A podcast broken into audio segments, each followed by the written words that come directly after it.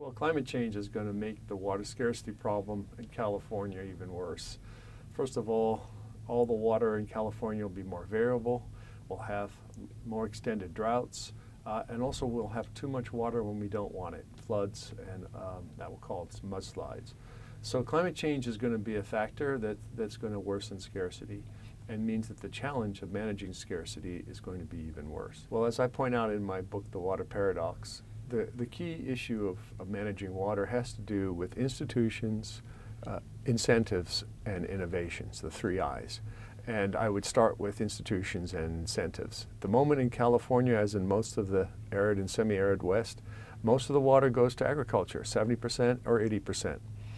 And as a result, um, we need to think carefully about where we want water to be in the future. The future demand for water is coming from cities and from industries.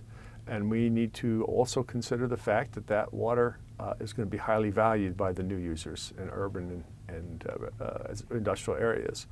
So as a result, we need to think about how do we allocate the water from agriculture more to um, the cities. And that's transitioning from using water in relatively low value uses, such as agriculture, and taking it to the cities where it's highly valued and we're willing to pay more. Now there's a potential gain for both sides here. If the farmers sell their excess water, they're going to get much more for it than if they used it themselves.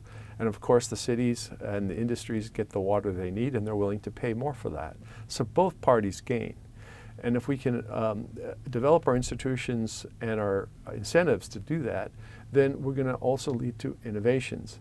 If water gets to be more efficiently used and more valuably used, we're going to start conserving it. And once we start to conserve it, then we're going to see more and more innovations to save uh, the water, whether it's desalinization to create more supplies from the seas, or whether it's actually better farming methods and drip irrigation and other techniques to save water for use on crops. And then finally, households and industries will start to save water. They'll see it as a valuable resource and not a resource that's just always there. Well, the problem of our water laws and our other institutions and forms of water governance is they were uh, formulated in an era of abundance, not scarcity. Uh, when, they, uh, when these institutions were developed, it was the time when the West was sparsely settled, and we wanted to encourage more and more people to move here. And the primary uh, movers uh, here were agriculture, uh, ranching, and farming. and so they um, got the first use of the water, and it's called prior appropriation or first in time. So the first people who arrived got the rights to the water uh, and that was generally agriculture. And um, if the farmers didn't get it, we then created larger, larger irrigation districts, um, and these districts uh, had the rights to the water that were created by major projects such as dams and reservoirs. And then if the water uh, was not used by farmers, instead of going to other users, it went back to the irrigation districts. And as a result, um, uh, we don't see much of uh, a movement of water from one sector, such as agriculture, to where it's needed right now, which is municipal and industrial use. I think that um, crises have been um, uh, an incentive for doing something, but I think we have to be more proactive than that.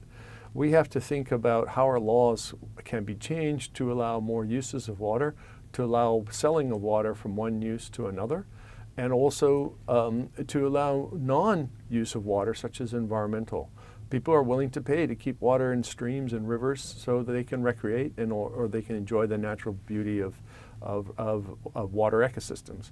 Um, they should be, they should be uh, uh, allowed to, to express that interest and willingness to pay and, um, and also be involved uh, uh through the use of the water.